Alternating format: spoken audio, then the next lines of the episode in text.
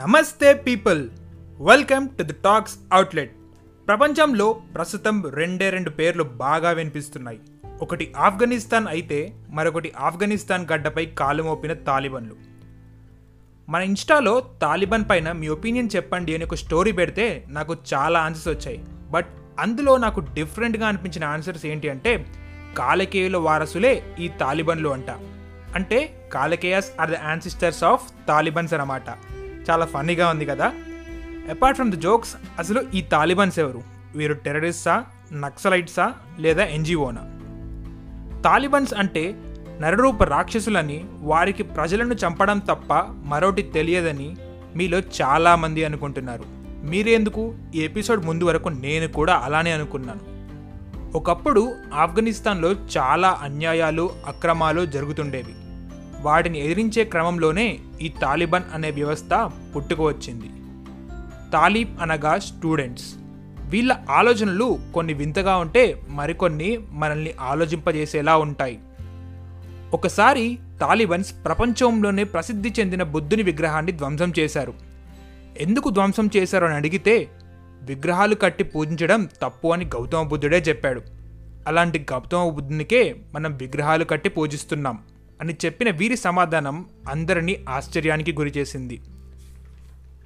అసలు ఈ తాలిబన్స్ అనే సంస్థ ఎందుకు, ఎప్పుడు, ఎలా పుట్టింది అని తెలుసుకోవాలంటే మనం 1978 కాలంకి వెళ్లాల్సింది. మీ దగ్గర 24 మూవీలోని వాచ్ లేకపోయినా మిమ్మల్ని నేను తీసుకెళ్తాను. 1978లో ఆఫ్ఘనిస్తాన్ ఎకానమీ చాలా దారుణంగా ఉండేది. ఆ సమయంలో కొంతమంది పొలిటీషియన్స్ పక్క దేశం అయిన రష్యా హెల్ప్ కోరారు. ఇది ఆఫ్ఘనిస్తాన్ చేసిన తప్పులలో #1 ప్లేస్లో ఉంటుంది. ఈ పొలిటీషియన్స్ హెల్ప్ కోరిన వెంటనే రష్యా తన ఆర్మీని ఆఫ్ఘనిస్తాన్లో దింపింది. మెల్లగా కమ్యూనలిజం స్టార్ట్ అయ్యింది. రష్యా గవర్నమెంట్ రూల్స్ ఇంప్లిమెంట్ అవ్వడం స్టార్ట్ అయ్యాయి. కానీ కొద్ది సంవత్సరాలకే ప్రజలలో అసహనం పెరుగుతూ వచ్చింది.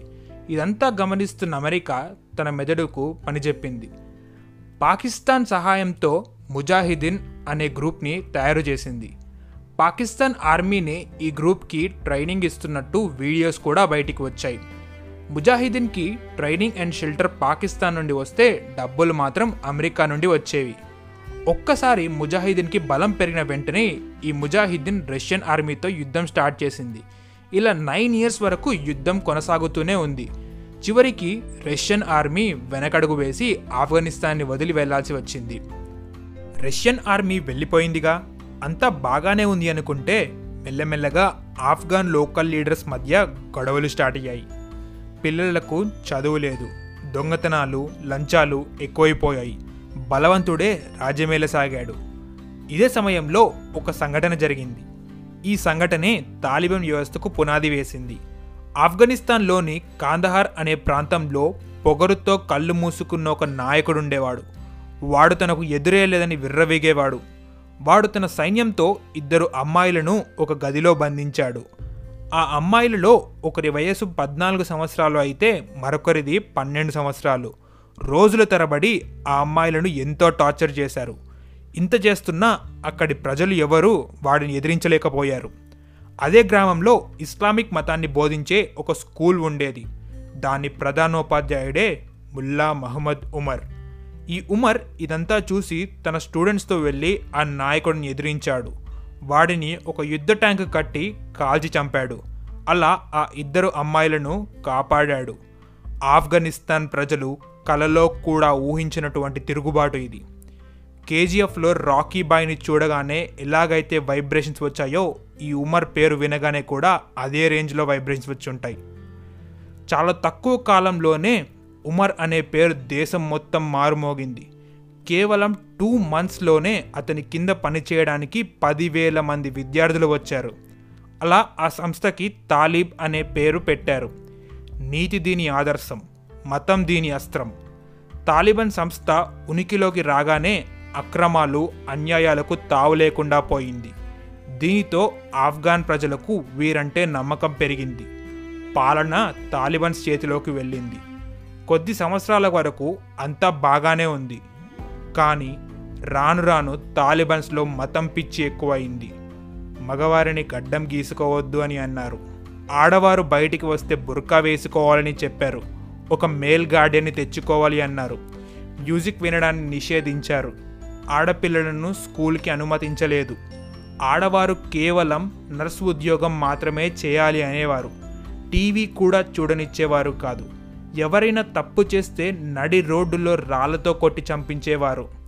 ఇలా కొంతకాలం గడవగా 2001 సంవత్సరం సెప్టెంబర్ 11న అల్ ఖైదా అనే ఉగ్రవాద సంస్థ ఒసామా బిన్ లాడెన్ ఆధ్వర్యంలో world trade centre, American twin టవర్స్ని ప్లేన్ హైజాకింగ్తో పేల్చేసింది.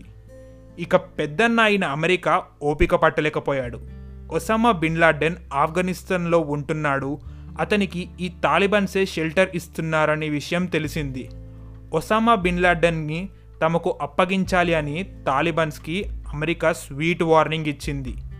తాలిబాన్స్ అందుకు ఒప్పుకోకపోవడంతో యుఎస్ ఆర్మీ ఆఫ్ఘనిస్తాన్లోకి దూసుకు వెళ్ళింది. డ్రోన్ల సహాయంతో దాడులు జరిపింది.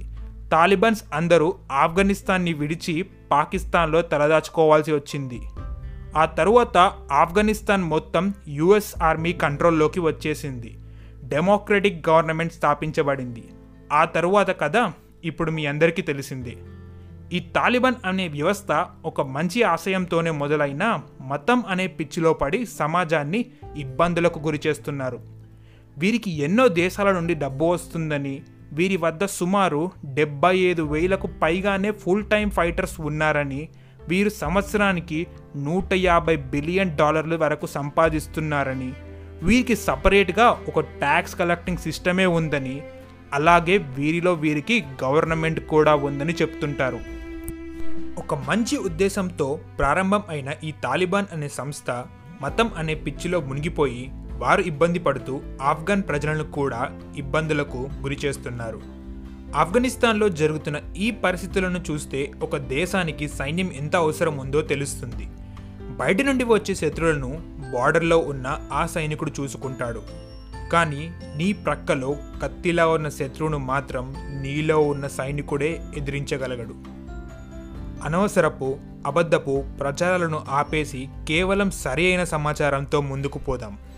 నీ కోసం జీవిస్తే నీలోనే నిలిచిపోతావు, కానీ జనం కోసం జీవిస్తే జనంలో నిలిచిపోతావు. నేను మీ వంశీధర్. మరొక మంచి ఎపిసోడ్తో మళ్ళీ మీ ముందుకు వస్తాను. Until then, bye bye.